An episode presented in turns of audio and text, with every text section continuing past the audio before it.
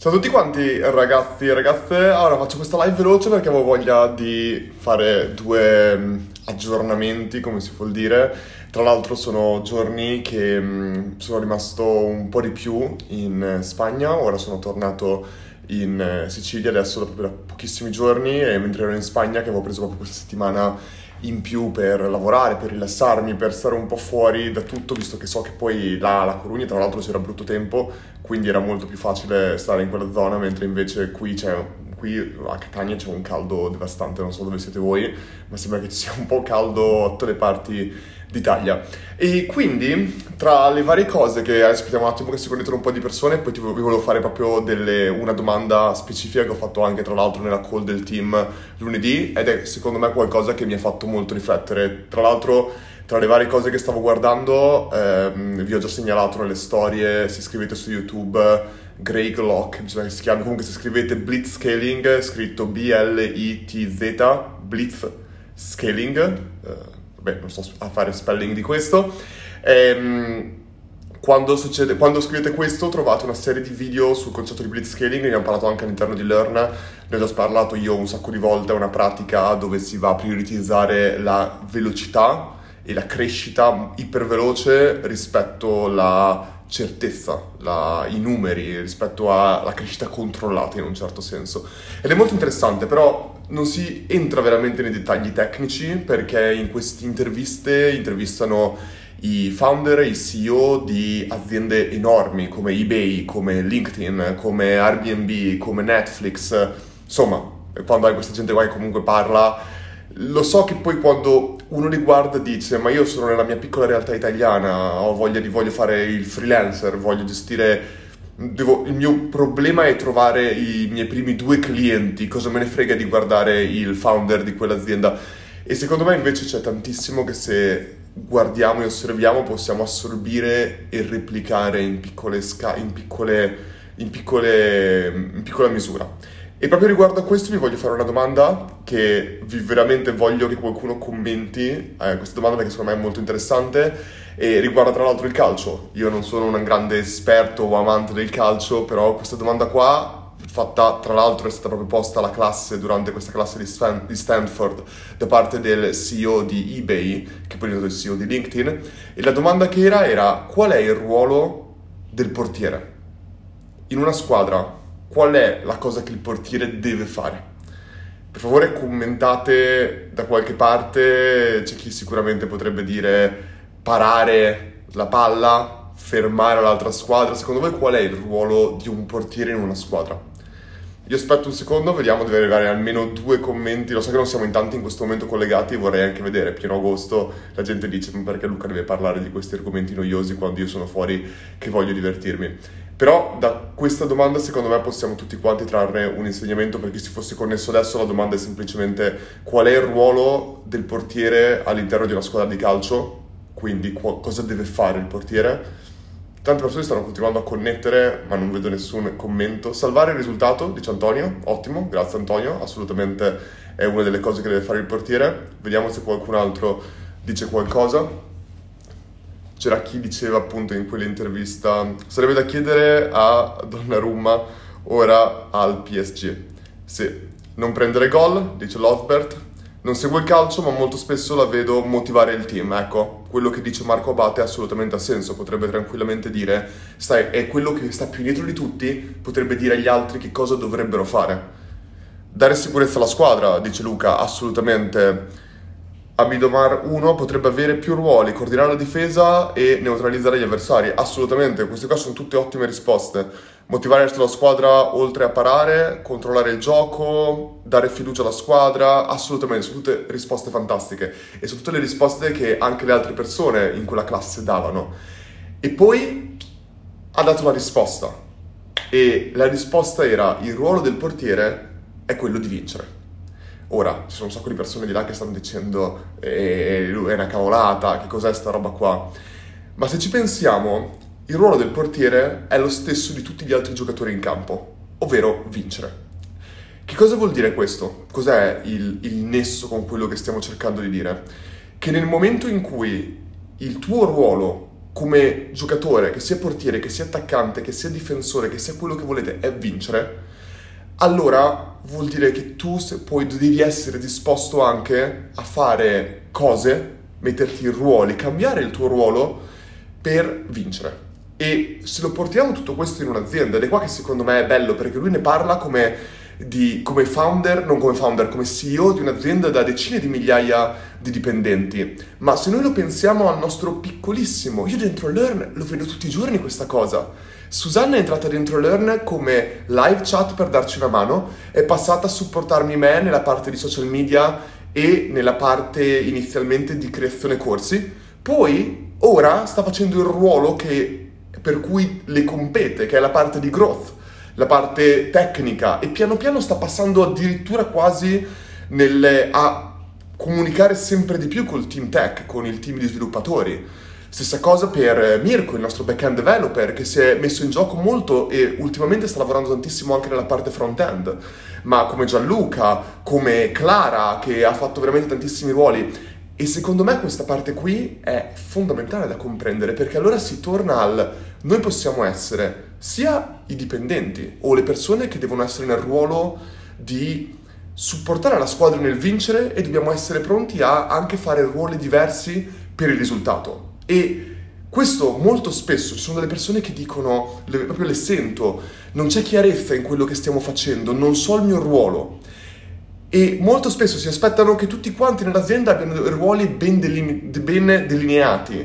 Quella persona non deve entrare nel, a fare quello che sto facendo io, io non devo fare quello che fanno loro. Questa qua, ragazzi, è esattamente la mentalità italiana, dove uno si siede in ufficio, fa il suo compitino per le otto ore canoniche e poi parte e se ne esce. Quanto è diverso invece se, tu, se il CEO, il founder, il, il tuo capo potenzialmente arriva da te e ti dice a me non me ne frega niente se tu oggi fai la parte social o decidi di andare nell'altro reparto e vai a, a, supportare il team nella parte di live chat perché in quel momento c'è bisogno. Ma io ti spiego non quello che tu devi fare, non ti dico quello che tu devi fare, ma ti dico che cosa vuol dire vincere per noi.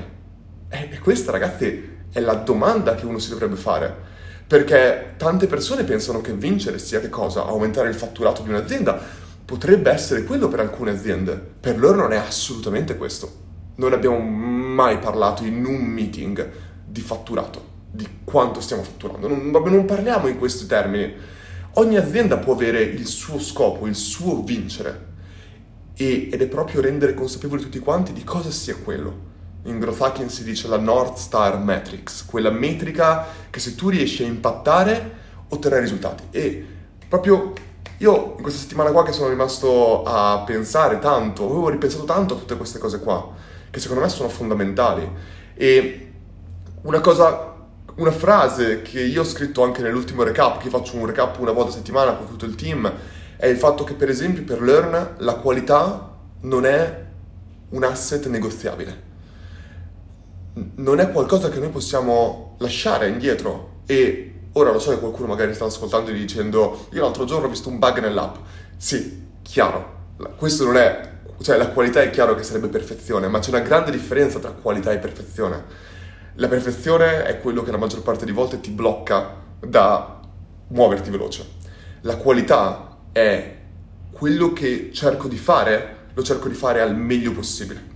Secondo me questa è la differenza. Cercare di fare una cosa perfetta prende infinito tempo perché non esiste la perfezione, la perfezione è co- completamente soggettiva, dipende completamente dalla persona che la sta guardando. La qualità invece, la qualità tutti quanti possiamo portare qualità in quello che facciamo e secondo me quello dovrebbe essere l'obiettivo di tantissime aziende, di tantissimi team. È quello che molto spesso dico, l'amore che uno ci mette nel fare le cose e questo amore prende da il, la, cam- mentre stiri una camicia, mentre cucini un piatto di pasta, mentre eh, mandi un'email, è veramente quell'attenzione ai dettagli dove tu cerchi di fare il meglio possibile per, in quella cosa che stai facendo. Prende lo stesso identico tempo, ma tu cerchi di metterci la massima qualità, la massima passione possibile. Questo fa una differenza allucinante. Di conseguenza, perché si fosse connesso ora, è questo il concetto del qual è il ruolo del portiere. Il ruolo del portiere è il ruolo di qualsiasi altro membro della squadra, ovvero vincere. A volte devi sacrificarti e probabilmente fare un fallo terminale sull'ultimo giocatore, essere espulso per prevenire un gol e un altro tuo compagno prenderà il tuo ruolo, si metterà i guantoni di guanti, anche se magari era un difensore, cercherà di parare quella palla perché ancora una volta cerca di vincere. Un'altra frase che mi ha molto colpito è Amazon. Amazon inizialmente era nato come un bookstore, vendevano libri e quando dissero a Jeff Bezos ma tu vendevi libri, oggi sei invece the everything store, vuoi vendere qualsiasi cosa. E in realtà lui disse ma non c'è nessuna differenza tra quello che facevamo un tempo e quello che facciamo oggi, perché Amazon non, era, non riguardava vendere libri, riguardava dare la migliore esperienza ai propri clienti e la migliore esperienza ai propri clienti riguardava anche dare la migliore offerta. E di conseguenza era praticamente naturale quello di passare a andare a trattare altri prodotti, sono passati dai libri ai DVD, dai DVD ai giocattoli, ai giocattoli ai videogiochi e sono espansi per diventare tutto quello che potevano perché quello rappresentava la migliore esperienza per i loro clienti che non dovevano saltare da uno store online all'altro, da un negozio offline all'altro, trovavano tutto lì. Ma ancora una volta, non, era, non riguardava vendere libri, riguardava dare la migliore esperienza ai propri clienti. Come dalla mia prospettiva, Learn non riguarda apprendere qualcosa, il singolo corso, mi seguo il singolo corso e me ne vado. Noi cerchiamo di essere molto diversi, noi cerchiamo di creare apprendimento continuo. E questa, signori e signore, è la singola sfida più grande in assoluto.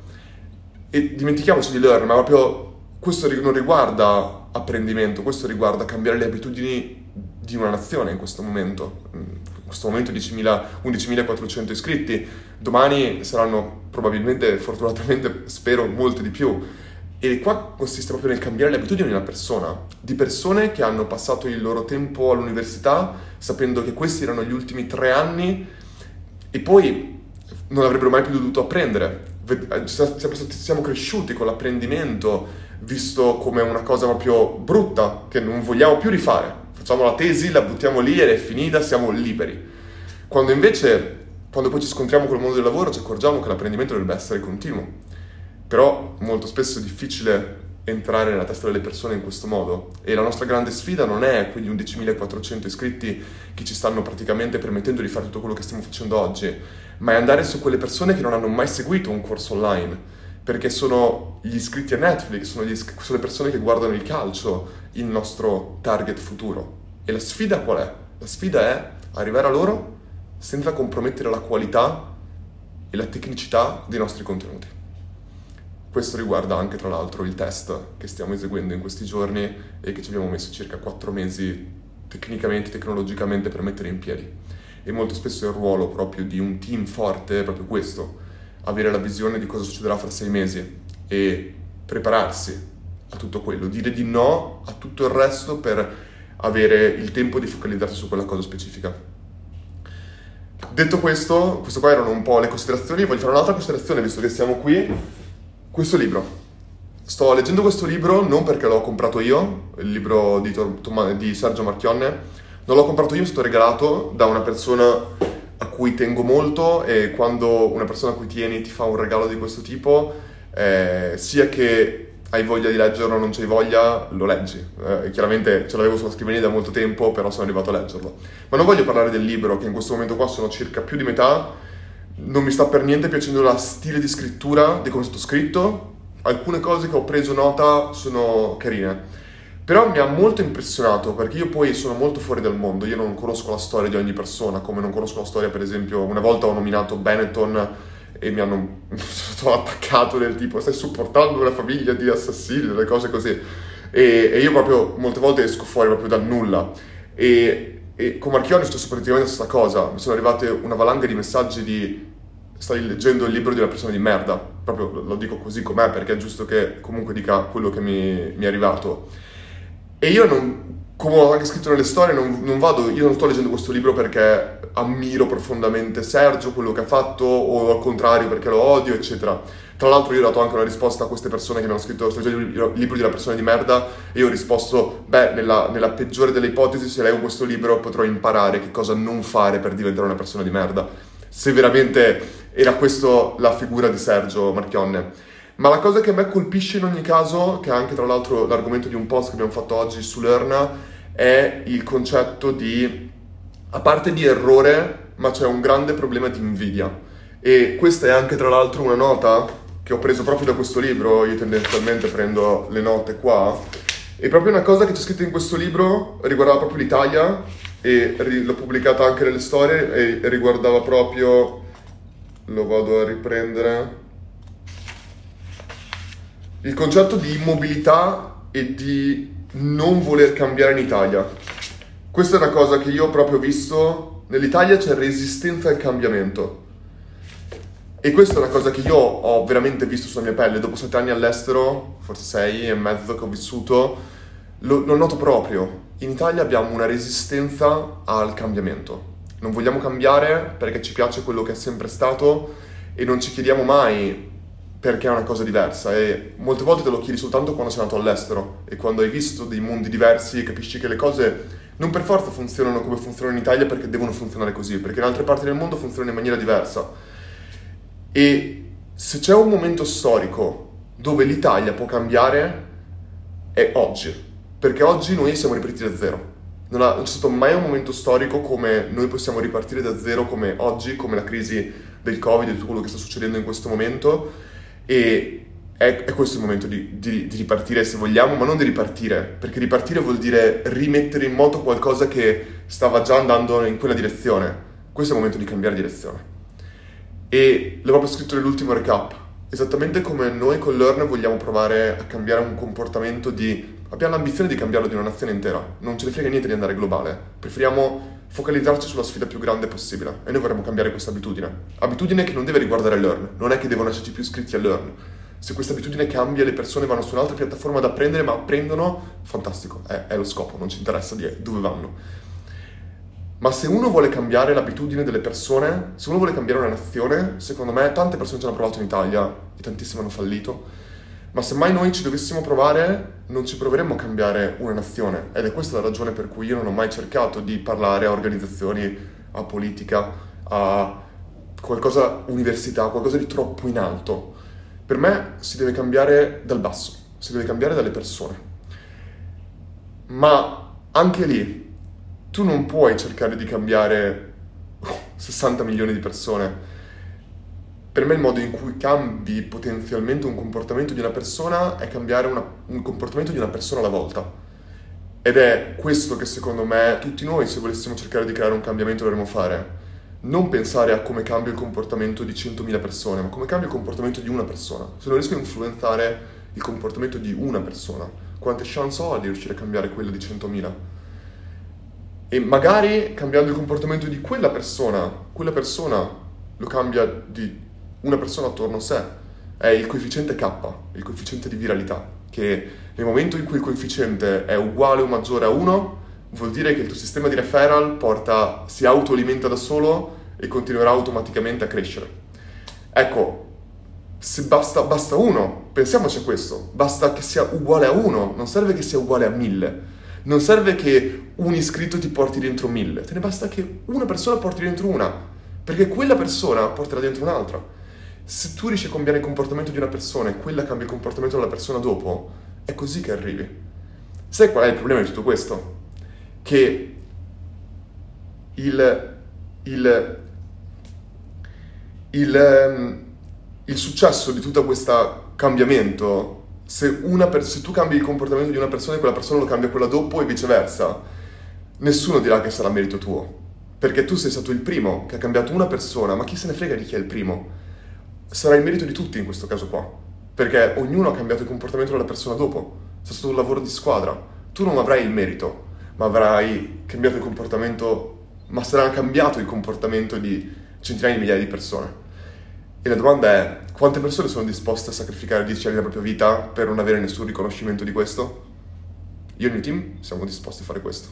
Chi, chiunque altro sia disposto nel suo piccolo a farlo fa parte di la filosofia che noi tutti quanti abbracciamo all'interno di, di Learn e tantissime altre persone e aziende abbracciano le loro cose rispettive. Dico questo perché, ancora una volta, non, io wow, ora non sto parlando di Learn, però mi piace fare questo esempio perché noi ci crediamo davvero nelle cose che stiamo dicendo e facendo. Quindi questo qua è principalmente tutto quanto quello che avevo voglia di condividere oggi. Vi farò sapere come va questo libro, come se mi piace o no, sicuramente come dicevo, quando si legge non c'è veramente una lettura che può essere tremenda, nel, nel negativo e nel positivo si può sempre imparare qualcosa, qualcosa di cosa fare o che cosa non fare e, e questo è come prendo questo libro. È tanto tempo che non avevo tempo di leggere, ma ora sto cercando di riprendere questa routine che secondo me è fondamentale, anche leggere libri che non riguardano semplicemente business. Sto continuando a leggere, eh, sto rileggendo per la seconda volta, come si chiama, cavolo? Ce l'ho scritto lì, ce l'ho lì dentro, è che a forza di leggere libri alternarli me lo dimentico, però quello ne ho già nominato diverse volte, poi vabbè, lo metterò nelle storie. Detto questo, ragazzi, io stasera esco un attimo, visto che è il mio penultimo giorno a Catania, andrò un po' in giro. Questa città qua, ragazzi, è spettacolare. Ieri ero al porto e è una città lavica, è una città che davanti a un vulcano trovi eh, polvere che viene direttamente dal vulcano per tutte le strade e hai proprio il porto e la roccia che emana calore, è incredibile queste cose qua. Ho visto delle cose simili a Matera, proprio a livello di vedere questi sassi che dicono che sono sassi, che non, hanno, non, non possono tenere, non sono belli come magari questi quadri, chiaramente non sono veri, però non sono belli come questi quadri, ma al tempo stesso trasmettono una energia che vale, boh, vale molto più di molto spesso di, tanti, magari di alcune opere, perché comunque hanno vissuto, sono lì, tan, sono tanto vecchi, tanti quanto... Uh, tante cose comunque. Comunque, ringrazio Gwenda che mi sta dando un sacco di consigli.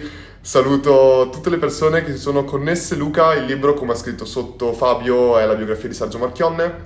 Tra l'altro mi piacciono molto le biografie, la mia prima, primissima biografia che ho letto e il mio primo libro in inglese che ho letto è stato quello di Steve Jobs all'epoca. Anche lì ho, preso, ho cercato di prendere il meglio e lasciare il peggio da un'altra parte. Detto questo, grazie a tutte le persone che sono connesse per questa live, ne cercherò di fare più spesso, spero che questa qua si salvi e non venga cancellata come tutte le altre. Auguro buonasera e buon Ferragosto a tutte le persone che vedranno questa live. Ciao a tutti quanti.